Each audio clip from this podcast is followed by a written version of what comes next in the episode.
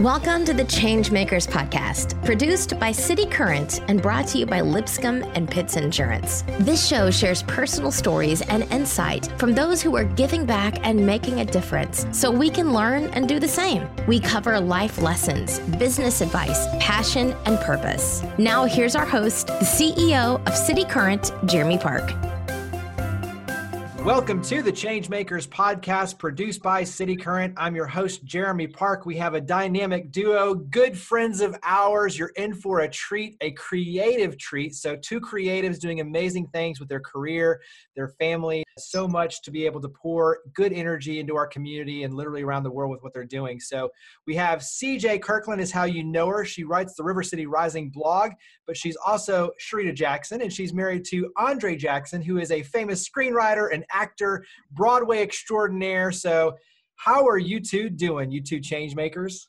Great. Doing great. Glad to be here, man. Thank you. We're excited to share your story because, like I said, both of you are passionately pursuing your careers in the creative arts. You're doing it while balancing a family. Let's start though, CJ, on your end.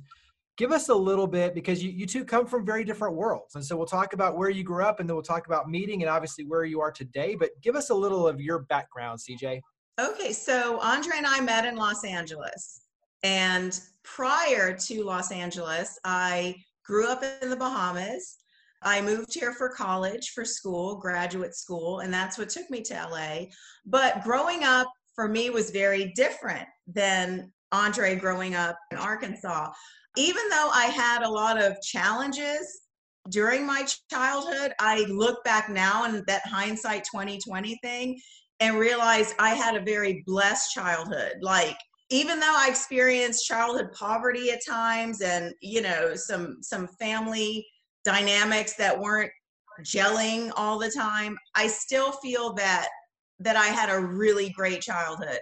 I also lived in the Netherlands for several years and I actually have a sister who's a judge there now. She's still there so I've traveled all over. You know, I come from a, a very diverse background Italian American mother, Bahamian father. My entire family is just very multiracial, multi ethnic. Uh, so I grew up in that bubble in the Bahamas. And I know we'll touch on this a little later, but you know, the events that are transpiring now here in the United States, I didn't grow up with that. And not to say that the Bahamas doesn't have its issues, because it definitely does. But I was somehow shielded from that. And I have to thank my parents and my grandmother for doing such a phenomenal job in that I look back on my childhood and go, whoa, this was pretty awesome. You know, even with the little cracks and and dents and and you know stuff along the way.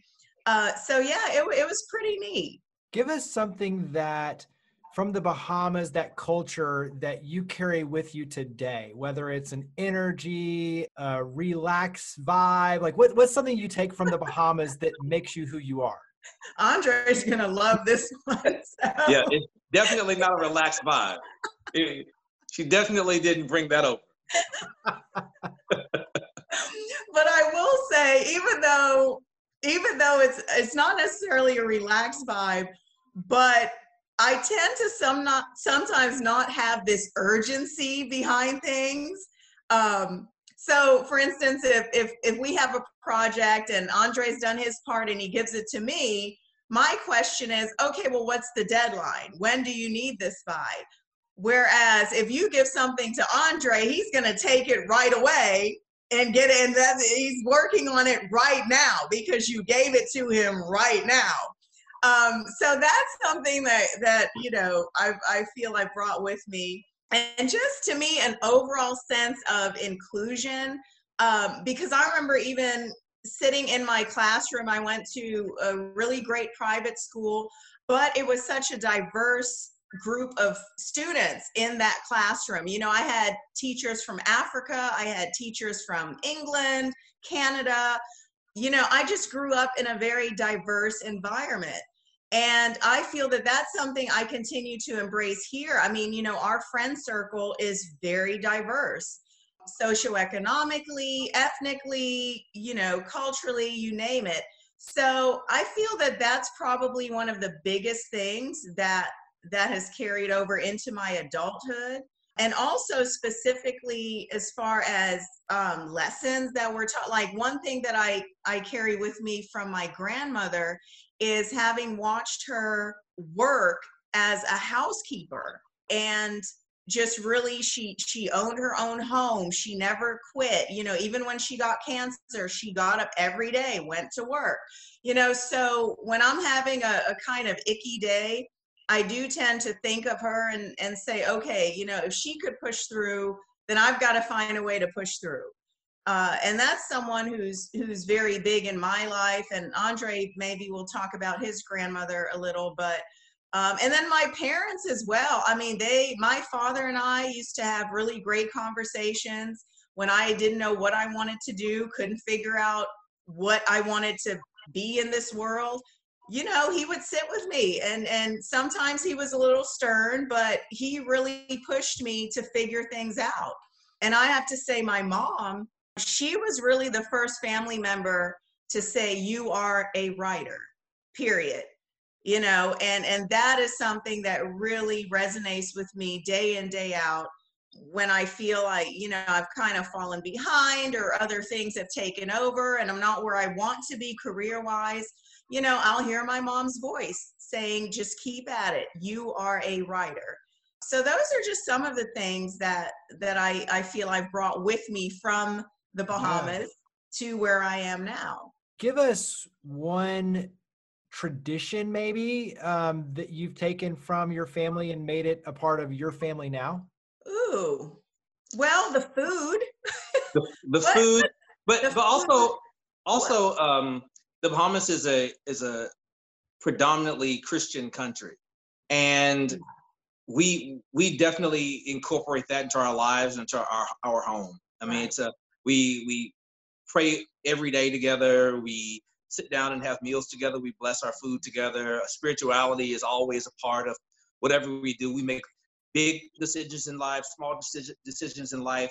Uh, our faith uh, guides us, and uh, that's very prevalent in the Bahamas. It and is. Just That's the time that I've been, it is a uh, it's a country that's guided heavily by their Christian values. So that's definitely a part of our lives. Nice. Well, last question for you, CJ, and then we'll switch over to Andre's story. Is talk about running because I think that's something that's a big part of your story and life as well.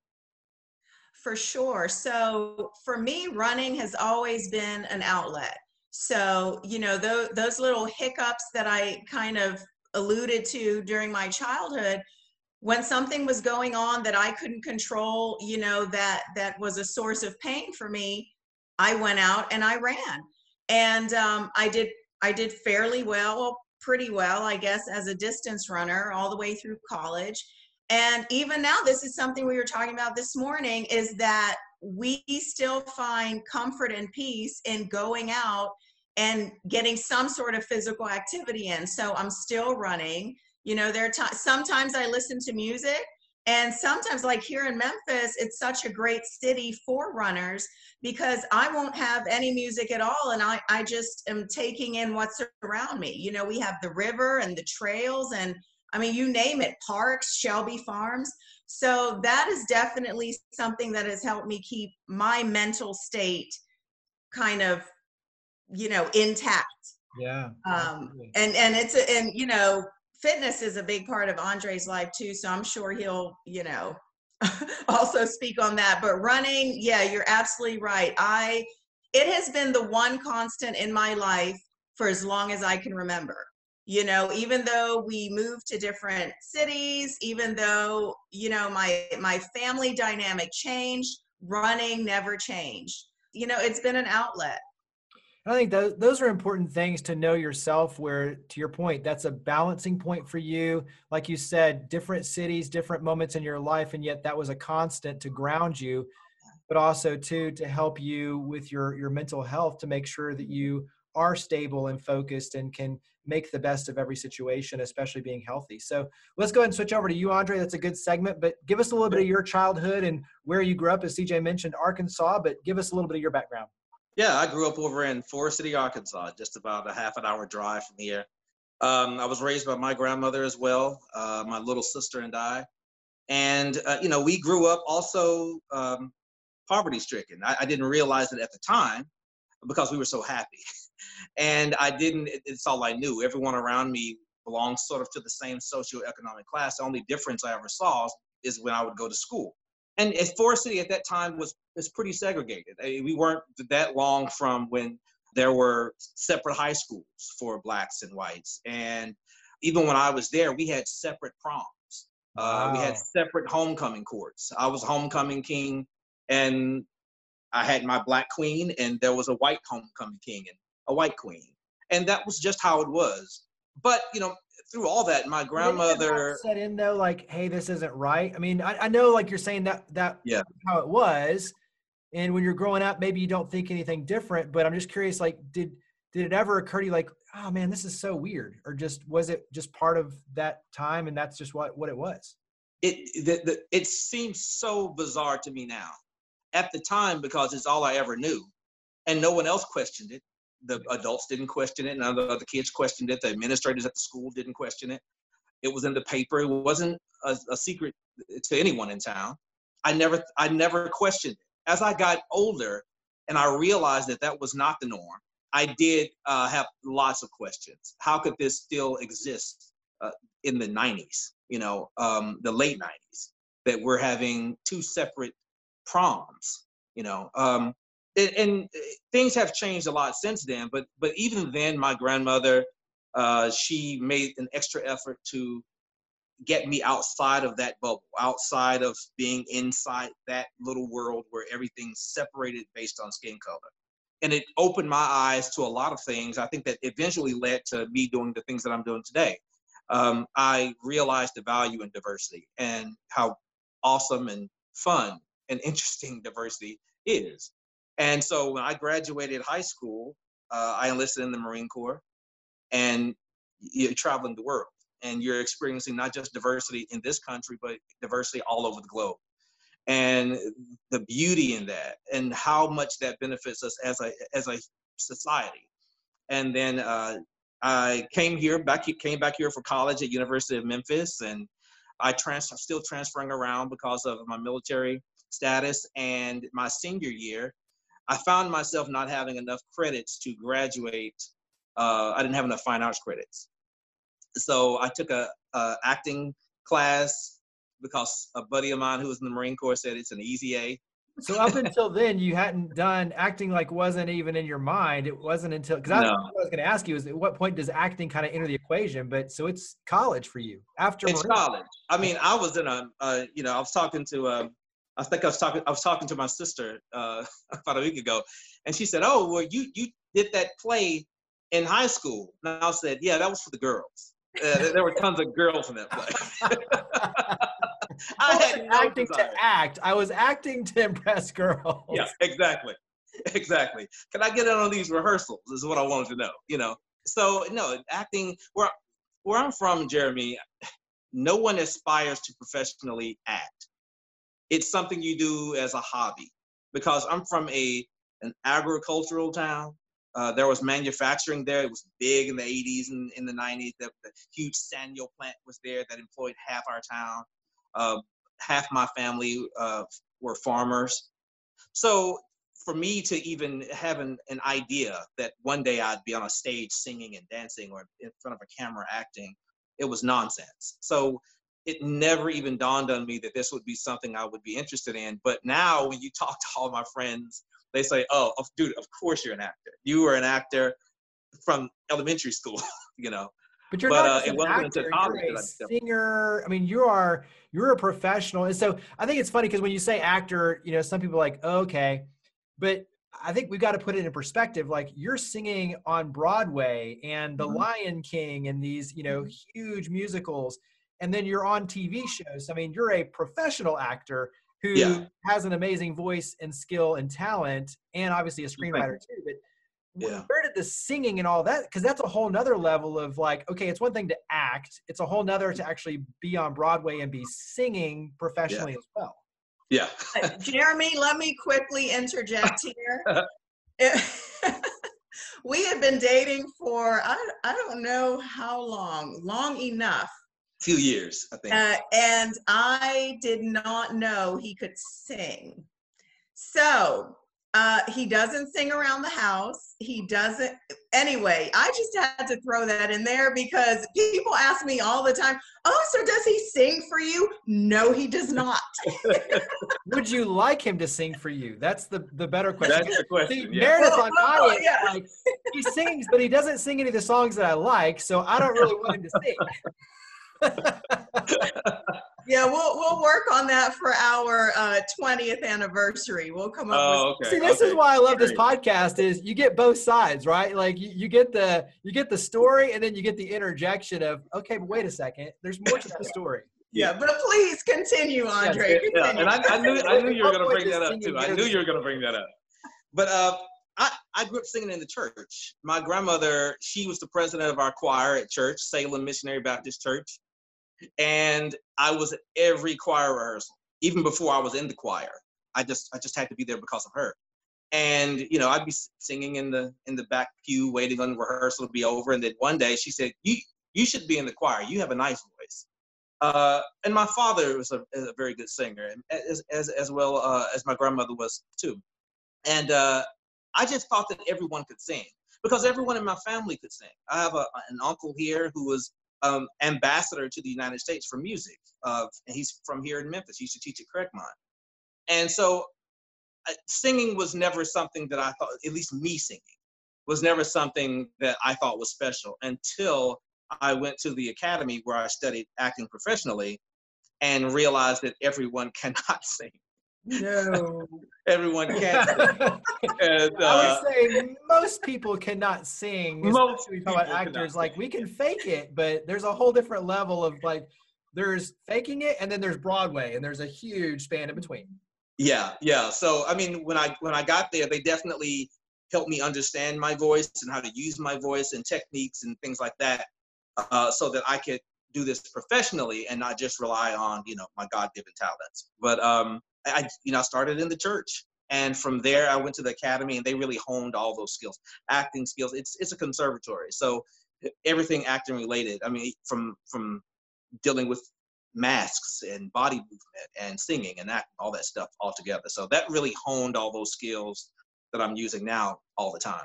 But that's an important piece of the equation too that people don't see is how much sweat equity you've put into your career to developing it. It wasn't like, oh, magically you were just found and thrust onto Broadway or into TV shows. This Yeah. is something that you have seriously poured your heart and soul and taken it very serious to be a professional to get to that level. One Yeah. last question for you, and then we'll talk about you two meeting is how did your service in the Marine Corps change you or help give you a foundation for success for what you're doing now? Yeah, the the discipline that's required, uh, it- it's it's mandatory in the Marine Corps, as as they are as it is in every branch of our service. Um, you really have to have a, a disciplined mindset. It can't be an option. If it's something that's serious to you, you have to pursue it. You have to pursue it with everything you have. So that's definitely a big part of it. But also, you know, the, the confidence that you gain from being uh, a member of the military. Once, for me, I was just having this conversation the other day with someone. Once you pass what was for me one of the most mentally challenging uh, parts of my life. After that, you you understand that whatever I put my mind to doing, I can accomplish it. So, CJ, uh, she says all the time, "I have no quit in me." He, what what no what we say is he ain't got no quit in him. yeah. Well, it's because you know, once I feel like I really want to do something, and I'm not, I'm not the kind of person that would, I, I want to do everything. Um, but when I set my mind to doing something and I dedicate myself, once again, dedication, I dedicate myself to doing something, I'm going to do it. And I understand that it's not going to happen overnight, like just like you said. It's not going to be easy. As a matter of fact, most things in life that are worth having are not easy to attain. So um, I'm, I'm there for the long haul. And I've loved this profession since the first day I started doing it uh, in college. And through all the ups and downs, I've main, remained consistent. I've poured everything into it every single day. It's always something, even if I'm not actively working on it, I'm thinking about it all the time because it's it's a passion. One last question it dawned on me I want to ask before we switch over and talk about how you met. So we're going to continue this on. For you being an actor, how does that help you? Because being an actor, you have to put yourself in someone else's shoes. And I think for most people that can be a difficult thing, but for actors, that's part of the requirement is you have to literally immerse yourself in someone else to become mm-hmm. that character, to become that person. Mm-hmm. How does that help you with just dealing with people, dealing with society, understanding, looking at things from a different perspective? How does that help and change you? It's just like you said. It's it's looking at things from from a perspective other than your own, and empathizing with people. I mean, everything I do, uh, everywhere I go, my sister just said this uh, a couple of weeks ago. She said he's always watching and paying attention. Mm-hmm. And very true. I, I'm a lover of people. I love I love human beings. I think we're fascinating. We're so complex. Uh, everyone has a different story, yet we're all bound together with this same oneness. We want the same things out of life. Uh, we we we love our children. We want to we want to have happiness. We want to have great health. We want to we want all these things. But at the same time, we're we're so unique. So I do it professionally, but that doesn't mean that the average person walking down the street can't take a moment out of their life, take the time to understand what someone who's very different from them may be going through, the feelings that they may feel. I've portrayed everything from a lion to a uh, FBI agent, but I'm neither of those things. But I just imagine what it must feel like to be that thing or that person in that moment. And it gives me a, a great sense of empathy and understanding for what other people go through. And if I think if we all did that, just in life, not necessarily on stage or in front of a camera, the world would be a better place. I think that we would all find more commonalities within one another than differences. Yeah. Amen to that. And and definitely if, if I can quickly add, Jeremy, that Andre was such a big force in my life as far as telling me and teaching me look beneath the surface because that is one cultural thing I have to kind of uh, backpedal. In the Bahamas, I grew up, you just said what was true. It didn't matter it if, it, if it hurt someone's 100. feelings. Yeah. What you're, you know, I always, but it's the truth. And I remember Andre saying, you know, he he was that Southern gentleman, and he said, well, just because it's true doesn't mean you say it. And so that was just one element of this this lesson for me this life lesson of looking beneath the surface so he has taught me definitely to to really touch on that empathy sympathy you know see someone not for surface value but what else might be going on in their life that is causing them to act or react a certain way so i have to give him a lot of credit for helping me grow in that area. Yeah, really. that helps your writing too because that that yeah. deepens your your source and your purpose in your writing. So I'll throw it to either one of you, but just talk about you two meeting and obviously your family now with Luke, and just talk about your family. So talk about meeting in your family. Yeah, Andre, yeah. you you t- you're better at the story than I am. the story. She'll she'll you can tell it, and then she'll just poke the holes in it. Yeah, yeah. exactly, exactly. So um, we we met in LA, uh, like she said earlier, and we she moved into the apartment building where I live. Um, now my best friend, who also lived maybe two buildings down from me, would come to my house because he didn't have a television. so he struggling artist. yeah, struggling artist, struggling artist. No judgment. You know, I, am lucky I have a. It's a typical LA story. So yeah, hey, yeah, LA story. Yeah. So you know, you share resources, right, Jeremy? Yeah, absolutely. So yeah. he he he would go to my house during the day when I was at work, and he'd watch television. And CJ just moved to our building, and the building she was moving from, in that building, their trash room was on the bottom floor through these big double doors. Well, in my building, bottom floor, double doors, that was my apartment. So she just assumed it was the same layout. And she burst in with all these bags of trash and boxes. And my friend was there watching television, and he was more than happy to help her take out her trash. so uh, when I came back to the house, he told me, "Oh man, Andre, there's this woman in this building. She is gorgeous." and uh, we lived in He a just gave you a whole bunch of trash. I said, yeah, taking a whole. Well, and and then my question was, well, why was the door unlocked? You know, because I just swung the door open. if, you, if you knew this friend, you'd understand. So, uh, so anyway, he he would he will come over there every day looking for this girl, and I said, man, I don't know what girl you're talking about. I I, I haven't seen this girl that you described at all in this building.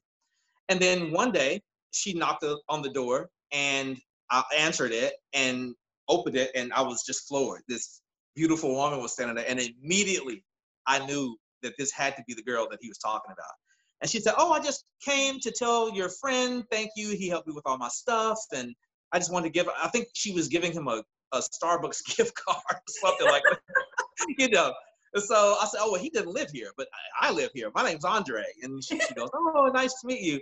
But in my defense, for weeks I tried to play matchmaker and get them together. And one day you she tried said, "You to know, help your friend. You I were tried. wow, you're such a I good tried. friend. I tried, uh, but she one she eventually said, you know, I'm not interested. He's, he seems like a great guy, but I'm just not, I, I, you know, not looking for a relationship. I said, okay, no problem. But she and I, by then, it struck up a, a, genuine friendship. Friendship. So we were friends, like Yeah. seriously, best friends for Yeah. a long time. And then one day she said to me, she says, uh, she was, you were going to the Bahamas yeah. and she says, uh, "Well, I'm gonna miss you. Here's the keys to my car. Don't forget to move it for street sweeping. And I love you, and you love me too. You just don't know it yet." And she drove away and left me with that for like for like a month. And I was calling, I was calling everybody. I was calling my friends, calling my family. Do I love this girl? What is love? Because I'd never been in a relationship like that before. And certainly not with a person like that before. That's But she was right. awesome. That's like a She was 100% right. Yeah. Yeah. She came back. and And peace out. I'm in love with you. You're in love with me. I'm leaving. Move my car. Look, Yeah, I exactly. needed, listen, Yeah, Jeremy, don't get to move I car. needed to make sure that I needed to make sure that that car got moved and it didn't get towed on street sweeping day. So listen, here's the deal. I love you. You love me. Make sure the car gets moved. That's awesome. Yeah. And Yeah, the rest one way to definitely build some trust right out of the gate. Really? That's Really? right. Right out of the gate. That's right. Yeah. So so so where are you now? So obviously you you live in Memphis, but you've got homes elsewhere. So you spend time in New York and Los Angeles, and Yeah. but doing what you all do, you have the ability, but it's also too um, on on your end kind of the responsibility of being in different places, and so you have a different family dynamic where you're both pursuing careers Mhm. what you do, you have to be literally on either coast at different times. And so you've got homeschooling as a part of this equation. So, so talk about now just kind of where you are and balancing all these different dynamics. Yeah, well, um, we, I spend most of my time professionally either in LA or New York. And but this is our home, and this has always been home to us. Uh, we purposely decided to move here when we were looking for wh- where we're going to get our next place, and we decided to get a place here in Memphis because we knew we wanted to start a family. We knew we wanted to be in a place that was away from the the hustle and bustle, the craziness of the coasts, uh, somewhere where we could recharge, stay grounded to who we are spiritually, emotionally, uh, and maintain these relationships with people who meant a lot to us. So we just love Memphis. Uh, and I, I can't imagine ever not living here in some capacity. But uh, right now, it's home in LA and and New York. That's that's work. And CJ started. She could speak about this, but she started homeschooling our, our nine year old nine year old a couple of years ago because it just fit our family, uh, our lifestyle. Talk about that, CJ, in terms of you and your writing and and um, homeschooling, obviously, and just balancing those different pieces with Luke. Yeah, so on the writing end, you know, when you and I met and you helped guide me, you know, to really figure out how I wanted to bring all of these ideas in my head and and put them in in black and white. And and so I really enjoyed writing stories, you know, working with nonprofits and just really telling other people's narratives, not so much my own, because that, you know, is what blesses me. Just hearing what they've experienced, being able to push that out in a positive way. And then also with with the production company, we have, you know, doing a lot of the editing and you know i've done some ghostwriting so there are all these pieces to the writing puzzle that you know i've tried to just kind of keep intact along the way um, there have been times you know that i've had to stop you know hit the pause button on my writing because family came first and andre was working on a big project and luke needed to be homeschooled so I would hit the pause button. You know, we have been homeschooling for a couple of years and that's going well. And it just made sense for us. You know, he was in traditional school for a couple of years. We, you know, we loved his teachers. It was an amazing place for him. But the more we started to travel and, and the more Andre was being moved around for these different projects, even though his his base still is New York, you know, but he, you know, have to fly out to LA for something or Atlanta. And I think he was in Canada at one point. Yeah. You know, so it, it just made sense for us to try this homeschooling thing you know, and, and just kind of see where it led us. And it's definitely the best fit right now for our family. Um, Luke loves it. Uh, he's always learning. Yeah, Luke loves it. Luke loves it. he's, you know, he's always learning. So no matter where we are, it's a lesson. There's a lesson there. And as far as balancing on my end, the reality is I have days that I just feel I am on top of the world. Luke has listened to me. We have breezed through everything we needed to breeze through. I mean, it is just marvelous today. And then there are some days I call Andre and he answers the phone like, I can't do this. You know, it's just that that happens. But then you kind of get back up and and you know keep it moving. And um, also quickly, just just to touch on that, I want to say that for me, if I did not have a great group of people around me from the homeschool community, from the nonprofit community, you know, professional mentors uh, that really just inspire me to keep going and encourage me to not give up when I hit these little roadblocks. You know, I, I really, it would be a much more difficult journey for me. So that has been a blessing in itself, just here in Memphis, where I've been able to tap into these networks professionally and personally and take them with me wherever I go. And I think that's so critical, especially with what we're dealing with right now with COVID 19 and just, you know, quarantining and social isolation in many cases. Having that network in place so that you can call, you've already established those relationships. So right. even though you might be distant physically, you can still maintain the mental connection and, and go through Zoom and these online platforms, and you can still find the energy for people to still pour into you, which I think is so, so important for mental health and just to be able to to make it through because like you said you're going to have good days but you're also going to have a lot of bad days and to know that you're loved and that people care for you and have your back and will encourage you that will help you make it through the the days that are a little bit low or dark yeah because you mentioned the production company but I think it's cool because now you two really are working together, both as writers and production company uh, partners, if you will. You've got you, you, mentioned you know hit the pause button and stop, but stop is a, a production that you all have done, which I've seen it and it's it's amazing. And I'll let you kind of share the story, Andre, because it's relevant for what we're dealing with at the same time. There's so many moments where I'm like, oh wait, this could happen and this could happen and this could happen, and then all of a sudden like it goes this direction, but it's it's an amazing story of you playing an officer with a family and you pull over someone um, and i'll let you kind of tell the story but it's, it's there's a lot of twists and turns that are really cool. And um, it, it's just a very powerful story. So talk about you two as a production company and working together and then talk about stop sure yeah um, thank you for that by the way um, we we realized a long time ago that we complement each other in a lot of ways professionally, just like we do in our personal lives. Um, CJ is a fantastic writer, and I started writing screenplays um, really because I was looking for an outlet to be creative um, because I wasn't working and I had all these ideas and I'm a lover of cinema. And we sat down together over breakfast at uh, at Sunrise Memphis here, one of our favorite places.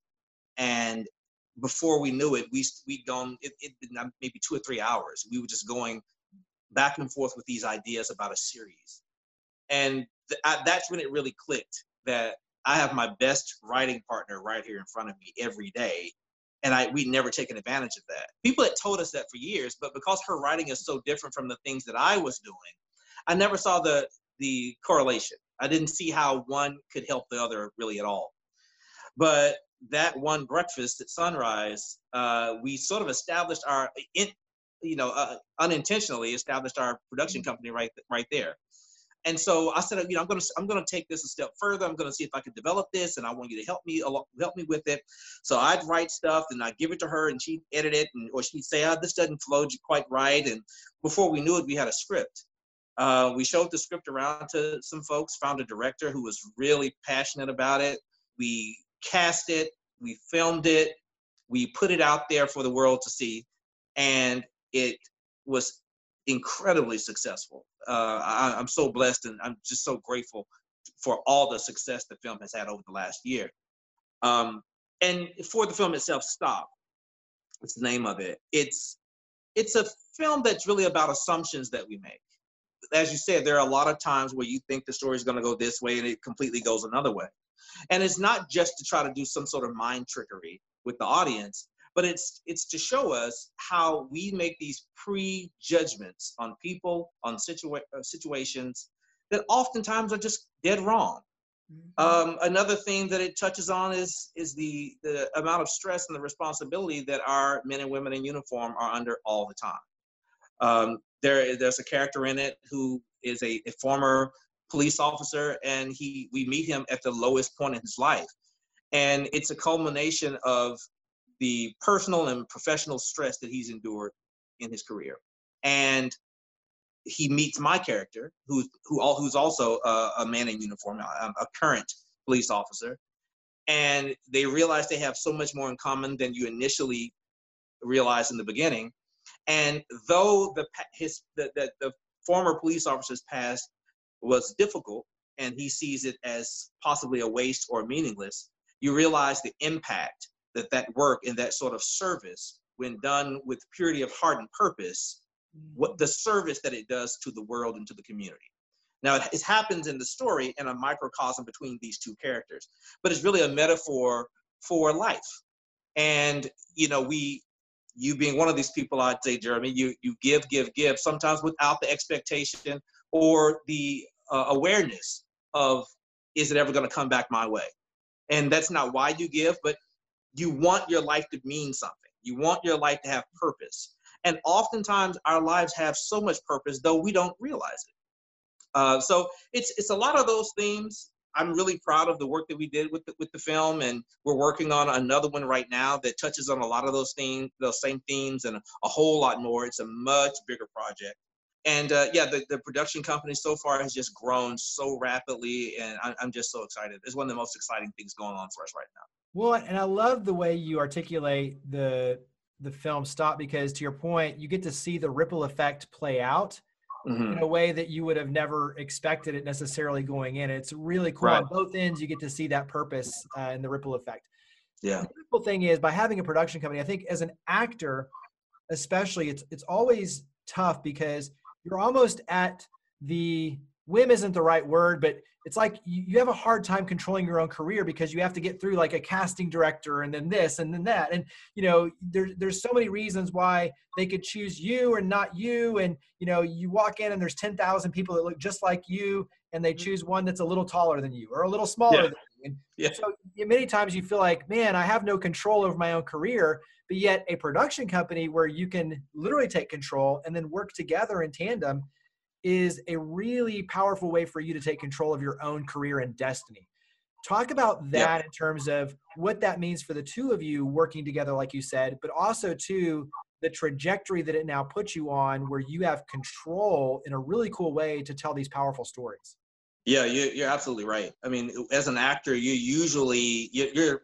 especially when you first start out, unless you're the star of the of something, you're the last consideration. You're the last piece of the puzzle. Is who we're going to get to play this part, and you can get or lose a part based on a variety of issues. When I when we started our production company, that when we had that meeting at, at, at Sunrise, it was off. We were coming off the back of me losing, having gone through all the auditions, all the tapings, meeting the directors, being cast, and losing several projects because the project just just fell apart or the executives decided they want to rewrite the whole thing. We I, I lost those two parts, and it, they were they were life changing opportunities, and that frustration just bubbled over to me wanting to have some sort of control about over my career. So what happened was I started writing for myself. I started thinking, well, what, what are the stories that I want to tell that I never get an opportunity to, do, to tell? And what are the roles that I'd like to play that frankly rarely ever exist, especially for people of color, unfortunately. So, yes, writing myself, producing my own films, I can tell those stories that you know that that are that you rarely get a chance to tell as an actor. Yeah, rarely. CJ, let's flip it to you. What's something that you want everyone to know about you and your writing? Um, I was thinking about that actually as Andre was speaking. What I feel we've gotten to, the place we've gotten to is how do we make the world different using the gifts that are within us, that God has placed in us. So for me, the writing part of it, you know, I, I struggled for a long time. And if you speak to friends of mine that have known me for 25, 30 years, you know, they'll say that there was always some indication that this is where I would end up. And so really what I want to do with my writing is is use it as best as I can to somehow make a difference in this world as a whole, in the life of someone else. You know, I never know who is going to read my work. This is something that Andre, he laughs at me because every time I write something, I'll say, well, I guess maybe two people will read it. And that's, you know, that's who was meant to read. Like I never feel that anyone is going to read it, but it doesn't matter. I'm still going to put all of my heart into it. It doesn't matter to me how many people may or may not read it. I'm going to give it my all because to me, this is the gift with which I've been blessed. And I have to use it wisely. I have to use it to instill, you know, hope and and faith and just goodness, you know, not not abuse it or not let it sit dormant. And and that's something I was actually talking to a friend of mine, you know, about everything that's going on and the protest and you know really we believe okay we are finally getting to a better place you know voices are being heard and she felt guilty because she said, "Well, I'm not I'm not on the front lines of any of these protests." And I said, "Well, neither am I." And Bernice King, you know, Dr. King's daughter, made a statement. She said, "Not all of us are meant to be on the front line with a megaphone." And I told her, I said, use your gifts to make a difference, even in this movement.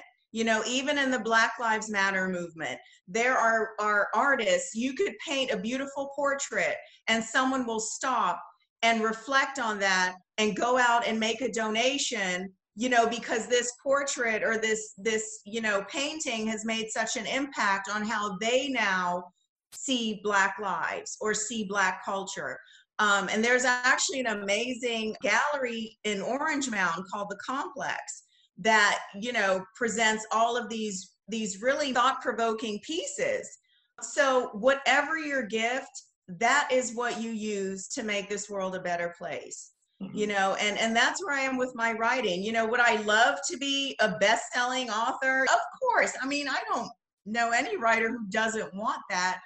But in the day to day what matters most to me is whomever is reading what i write it somehow pulls on them you know to take that with them and and make a difference in someone else's life or at, at least stop and think about what's going on. And um you know even for us like with this month you know it, it's pride it's pride month. And we talk about just being a support and being a safe space for our friends who are part of the lgbtq plus community you yeah. know? Um, we want them to know hey you can come to our home you can laugh with you know it, it's it's a safe place. And I, I feel, especially with the pandemic, there's so much pain, there's so much isolation going on that we just want to publicly say, you know, we're here for you. You know, if you need us, reach out. We're here. And I do that sometimes through my writing. Andre does that through, you know, his work, his acting, his his script writing. We we just want to be a positive light in someone else's life. Yeah. And you know what's what's interesting is that you're talking, I was thinking, what's one word that I would use to describe your writing? And the word that comes to mind is pure. It's it's pure. It's from the heart. Mm-hmm. And I mm-hmm. think you always have an ability to connect. And even on my end, the feedback we get from River City Rising, people love your writing because it's pure. It's from the heart. It's a it's a positive slant in terms of the way you take even very dark things and you you help us to see the good and at the same time how do we activate on that and so it's it's from a pure place it's pure i, I love it so for for both Thank of you, you, give me and CJ, you've already kind of done this a little bit, and even Andre has as well. But give me something that you've learned. We'll start with you, CJ. Give me something that you've learned from Andre. Wow, um, so much. I've learned discipline. You know, I I've learned to stick with something, uh, and I won't cry on your podcast. but um, you know I, i've learned to not give up. You know when we met in la we we had nothing we were the epitome of broke artists. You know you know the la life. And you just you go go, go every day. And and some days just seem so hopeless. They seem like you're never gonna you know you take two steps forward and then you're punched in the gut and you fall all the way back you know and i remember there were days you know we were in la and i'd say listen i'm, I'm moving back to the bahamas. This is not working. I'm going to get a little hut on the beach. I don't need much but i can't do this. And he'd say no you can't you can't give up. You know um, let's keep going. And it definitely helped for me to have someone you know whose hand i could hold to walk with me you know through the most difficult times so I would say one one of the biggest or two of the biggest lessons, you know, discipline and and persistence, perseverance. Uh, he will not allow me to give up. And even with my writing, you know, sometimes there's there's something I do want to write about, and I'm scared to death because it is a, a touchy subject. You know, it, it it could be considered controversial or or I won't say divisive, but but people are definitely going to see things one way or the other. And and he'll tell me just just go with your heart go with your gut. So so he's the um what what would you say andre? What do i oh i always call him the optimist. I'm the realist and he's the optimist because he does not think that there's anything that we cannot do. That's him Whereas I'm the realist. I'm like, well, I don't know. Okay. so much similarity between our relationship and you two and your relationship in terms of me and Meredith and like you two. So Oh really? I, I definitely am the Andre and she's definitely the CJ. So what's yeah. something that you, Andre, have learned from CJ? Oh, I mean her her compassion. I mean, I have in my life, and I've I've met a lot of people. I've never met anyone who's more actively compassionate toward other people. It's a it's a joke in, in our household between Luke and I. If she if we see someone in need, and now watch, it's gonna happen even more now because of this. I'm saying that on podcast. If she sees someone in need, whether it's an emotional need, uh, a, a, a financial need, uh, it, it doesn't matter. She's going to stop whatever she's doing and she's going to tend to their need she's gonna at least go, she's gonna check in and say, "Are you okay?" We were driving down the street over, uh, leaving Target, leaving Colonial a few weeks ago, and there was a stray dog walking down the street, and she says, "Oh look, there's a stray dog," and I said, "Okay, there's my afternoon." I already knew what's gonna happen. It's my the rest of my day is gonna be about this dog. And Jeremy, no kidding, it, it was it was the sun was setting and we were still trying to coax this dog in with with the other half of my sandwich that I hadn't gotten a chance to eat yet, trying to coax him into our car. And she did not. Talked about me not stopping. She didn't stop until she knew that dog was safely at the vet, and had, they, they identified the owner with the little chip thing. And even then, she still didn't stop. She said, call me to tell me that the owners picked the dog up. And the, the owner didn't pick the dog up. So she went back out there to get the dog and found a permanent home for the dog. But she she wow. That's just one example of yeah. what it's like. I'm gonna say for listeners, the thing is, knowing you two and knowing CJ, like everything you're saying, I can myself like say that's exactly 100% accurate. 100%. You know it. You know her. Yeah. That is who she is. I mean, we see people out all the time. She stops, and, and if someone's in in need of something or hurting, or my son and I go, we just go, we'll we'll see you in the car because we know this is gonna take this is gonna take a while. She's not gonna leave until things are okay. But and that's I, something I've learned from us that to incorporate into my life because we do need to sometimes stop and look at one another and just say, "Art, check in. Are you okay?" Because the default response is, "Oh, I'm cool. I'm good. I'm fine. How are you?" But that oftentimes it's not the reality of what that person's going through or the situ- or what the situation is. She she walks into a room and it's like she scans the place for someone who needs an ear, a shoulder, and I love that about her. I've I've never met anyone who's consistently like that and, and it's just a part of who they are and that's that's one thing i i try to take a little piece of that uh it's yeah. it, that's that's kind of hard in new york city but well no i never make it to the theater in time I don't know. It drives him crazy when we go to Target because you know I'm going to talk to the cashier and. How are you? And how's your day? And you know. But that's why we love you, CJ. So I mean, yeah, that's why we love you. Yeah, that's, that's why we love you. That's just part of it. So uh, we'll switch over and do kind of a lightning round to wrap up. So short questions, fairly short answers, but we'll give both of you a chance to kind of chime in. What's what's something that you each like to do to relax? Oh, in, together or individually? Either one. I love going to the gym. I love working out. I love fitness. I every morning she's still in the bed and I roll over, I give her a kiss and I say, I'm going to the gym. And I, I'm in, I go to Harbortown Fitness here in Harbortown. Uh, it's a little gym, it's a private gym, but it's they're keeping everything really clean and all these quarantine measures. The owner is fantastic about that stuff. So he provides a safe place for me to have an outlet because when I wasn't working out, it, you know, I, I wasn't a happy Andre. So for me, exercise, I love it. CJ, what about you? He loves it. Uh, reading for me, it's reading. You know, and uh, Luke is very much like Andre. They love watching movies, uh, but for me, it's you know, I just I want to pick up a book and go into a corner and get lost in in what I'm reading. Yeah. And then you mentioned together. So, what do you like to do to relax together? We do everything together. Yeah, we love eating out. yeah, we that's right. We're foodies. We're yeah. big time foodies we we will we will plan out our entire week uh, as, as far as breakfast, lunch, yeah. breakfast, lunch, dinner, and even snacks in between. Yeah. What we're gonna have. We sit up and we watch, you know, those food shows.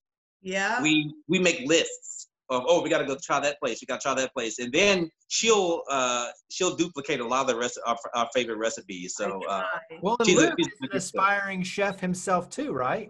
Absolutely. Yeah. He was this just this morning. He was like, "Daddy, you got to come watch this show with me. And it's, it's oftentimes something Pokemon related. But instead, it was like Final Chef. What was the name of the thing he was trying to give me? Yeah.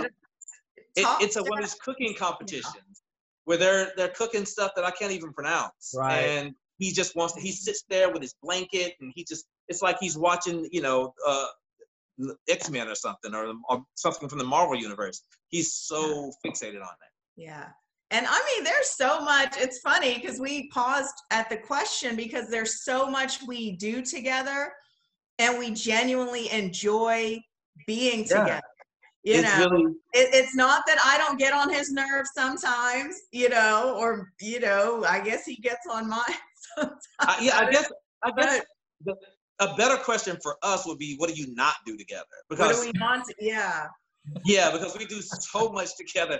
I think that I definitely watch way more TV than she does. Yeah. She hates it. Sometimes she gets to the point she says, I, I can't take enough the sound of television for another five minutes.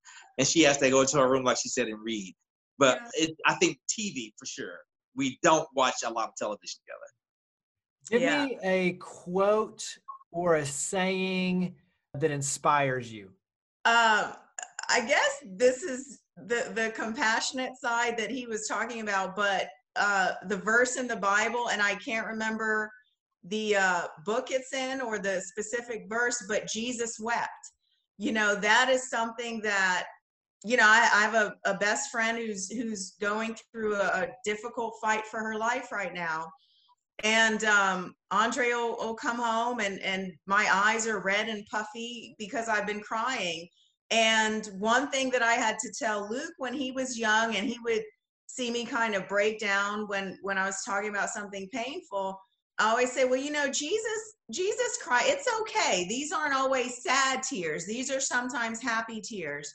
And so for me that's such a powerful verse. Um, i know it, it initially sounds kind of sad but it's not. It jesus wept. And then for us as christians you know we reflect on what came after and all of the good that happened after his weeping stopped and uh, that that's one of the the more powerful uh, verses in my life yeah. of any book. I read lots of books, but of any book, it just happens to be that this quote is from the Bible of, yeah. of all the books that I read. Andre? Yeah, for me, um, because I, I, get so much inspiration and, and motivation from my family. Um, and I'm a huge fan of the Rocky movies. The first Rocky is my favorite movie of all time. And uh, we, we even had the theme music playing at our wedding. That's how much we like. I, I at least I love Rocky. Yeah. And uh, there's a there's a scene in the first movie where I don't, I don't know how well you know it, Jeremy, but uh, Sylvester Stallone he's playing the Rocky character and he's talking to uh, his best friend, and he's dating his best friend's sister Adrian. And his best friend goes, "I don't get it, man. What do you see in her?" And Rocky says, "Gaps." He says, "What's what's gaps?" He goes, "I don't know. I got gaps, she got gaps. Together we fill gaps. And that's how I feel about our relationship. As you mentioned, we work together now. We have this production company together. But even before we did that, we both come from difficult backgrounds. It wasn't easy for either one of us growing up. And what happens in situations like that, you form gaps. You form gaps in your life, in your in your heart, in your mind, and I think you can go through life if you don't fill those gaps. You can go through life trying to fill it with the wrong thing. And with us, I think we've just filled each other's gaps so perfectly that we just motivate each other and fuel each other and feed each other. And uh, it's it's it's something I hope that I wish everyone could have, and I wish my son could have. And I think that whether you find that in a person or you find that in a in a profession or something, you need something to fill those gaps to make you whole and to make you feel like tomorrow I'm going to get out there and I'm going to work harder. I'm going to do it better than I did it today. And that she does that for me. But that quote always uh, it resonates in my head all the time. Yeah. I got gaps. She got gaps. And together see, gaps. Andre just proved my point on the titles that I've given us. He's the optimist. I'm the realist. So I'm talking about crying, you know, oh no, it's a, it's part of life. And he's like, oh, but look at how positive everything is, you know, there you go. this is awesome. All right. So, you two being foodies, give me a favorite spot in Memphis and then give me a favorite spot anywhere else. So it could be oh. New York, LA, around the world, wherever you want to throw. So give me a favorite spot you enjoy in Memphis and a favorite spot somewhere else. Oh, I'll I'll do the somewhere else one. You you do the Memphis one. Oh, for me, Sunrise. It, it's it's hands down. Uh, you know, there I have a few favorites here in Memphis, but I I'm speechless as you can tell. I I I don't even have the words to say how awesome a restaurant this place is. Ever I have never gone, and we we've been quite a bit, and had something that I did not like. If something new comes out, I try it I've never not liked something that they've pushed out. So sunrise for me. It's and it's a breakfast breakfast brunch restaurant. So they're not open, you know, all day. Uh, but yeah, that's my favorite. Okay. Now, this is you're not gonna expect this coming from a foodie, and we've been to a lot of fantastic places. five star restaurants, French Laundry, you, you know, you name it. My favorite place to go out of town is In-N-Out in Los Angeles. It's an animal style burger with the animal style fries, well done. Well done, fries. That's that. That's yeah, awesome. that to me is just LA. That's LA. It's, it's Yeah. I mean, I know they have them in other locations now, but when you you know, we we sort of came into our own in Los Angeles Yeah. with a lot of other people who were coming into their own at the same time, and a lot of late nights were spent at In-N-Out Burger. So there's an emotional connection to it as well. Well, And- for both of you, has it's been a funny. great I mean, both of them have stories. So Sunrise, obviously, there's a story as well, and Yeah. same thing In-N-Out. So it's it's not just the food; it's the emotional connection as well. Yeah, absolutely. Yeah. Um, all right. So, last two questions for both of you. What would your advice be for someone listening or watching this video who is lost or stuck, has a dream, and need some encouragement and some advice to to follow their dream? What what advice would you give them? I'd say, you know, I, I had this conversation with my nephew uh, a few weeks ago, and he he's graduating from high school, and he's thinking about what should I do with my life, and he's very talented. He he he he can do a lot of different things, and the advice I had for for him is something that I learned later in life, and what I said was, imagine if every profession, no matter what it was, actor, doctor, engineer, astronaut, they all paid the same amount of money. The you it did it, money had nothing to do with it. You, you had the same schedule you had the same amount you had the same salary. What would you want to do for the rest of your life? Find that thing and then pursue it. Because i think a lot of times you know we all we want, we want to be successful. We want to make money in, in in money in this world for a lot of people they think it means happiness but it doesn't. It absolutely does not. And that's that, that can be hard for someone who doesn't have money to hear but it's the truth. If you're doing something you love you'll never work a day in your life. That's an old quote but it's very true. People ask me all the time how long are you going to be doing this? When do you do you ever want to retire? And i never want to retire because i'm literally doing my hobby for a living. What would i retire to do? I'm already doing my hobby so if you find whatever that is for you, whether it's writing, whether it's being an executive at a, at a Fortune 500 company, if you love it and that's what you want to do and it's you're passionate about that, pursue that thing. Yeah. Yeah, Yeah. absolutely. I agree Yeah, 100,000%. CJ, Yeah. what's your advice? Yeah. I would say, and this is something that took me a long time to accept and embrace, but I would say take the leap of faith. You know, whatever it is. Um, here in Memphis, we have a lot of really talented artists, talented actors, singers. Um, and sometimes I'll, I'll talk to some of the younger artists or even someone who's, you know, in our age category and I'll say, you, why don't you go to New York and and you know show your pieces? And they're so afraid to move out of the Memphis, you know, scene. And but but there but to me, I look at their work and I see their work not just as Memphis great, but internationally great. And I just want to push them out, you know, and say, no, go, you'll be okay, you'll be okay. And um, for me that took a long time because you know when you take that leap of faith sometimes you fall flat on your face you know and you're bleeding and you know bruised up and you're like well now what but what i realized over the years is that somehow you know it all ends up being okay and i think it's to me one of the greatest tragedies, I guess, in life is to come across someone who had this dream, who has this gift. It's still there because it doesn't go anywhere. You know, you can be 90 years old and that gift that you have, it's still there. And they didn't pursue it. And now that is one of their life's biggest regrets is they didn't take that leap of faith to do what it is they wanted to do. You know, whatever that thing is. And um, you know, one one quote that I do love, well, I'm paraphrasing, but from The Alchemist, you know, when you when you're pursuing your your gifts and dreams, the universe will conspire to help you. You know, I believe that.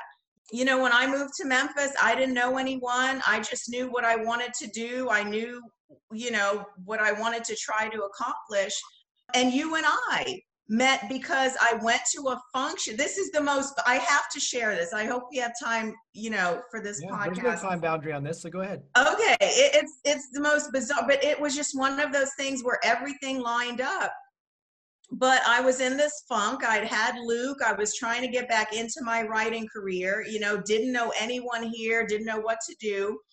And, you know, City Current, um, which was LPBC at the time, was hosting a talk at University of Memphis. And I remember calling Andre and I was like, I'm not going to go. He's like, no, you should go. I'm like, no, I'm not going to go. He's like, go. And so I went and I was blown away because the speaker was um, Tom Shadyac. And he was talking about, you know, his epiphany after his accident. And, and I remember I sat there and not just me, but there were so many people in the audience, the tears were just, just coming, you know, and, and I'm not, I don't cry all day every day. But, you know, this is one. This is another one that was. That was, a, that was definitely one that got emotional, no question. Yeah, it, you know, and um, I got home and I just wanted to know who who did this? Like who brought this guy to Memphis? And it was your your company. And that's how we connected. And and so I had no idea that that the trajectory of my life would literally change just because I went to hear a speaker because I needed encouragement to continue in my gifts because I was just in this kind of lost space, you know, after having, you know, tended to Luke for several years, after having him and, and being in the home and now wanting to get back out of the home. So, um, for me, that's what, you know, to just bring it all back to my, what I said initially is take the leap of faith you know and andre and i i will say we we do try if you know i'll have people call me who want to be actors and stuff and and i'll say well let me send you to andre. That's not really my area.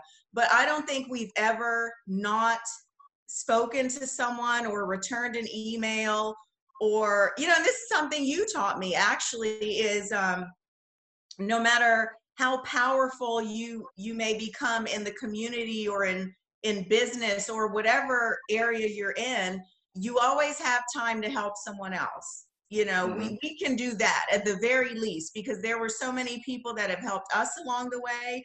The very least we can do is reply to an email from someone who's like, What do I do? You know, or return a phone call, you know, from an, an aunt whose niece, you know, wants to be an actor. So we try to do that and live up to that part of of um, our lives being so blessed is to pay, pay it forward. Yeah. Yeah, pay it forward, pass it on. Um, but yeah, young people, and I don't care how old you are. You know, you can be in your 40s. If you have always wanted to go to New Mexico and take photographs of the most magnificent red rock, do it. Take the leap of faith and do it.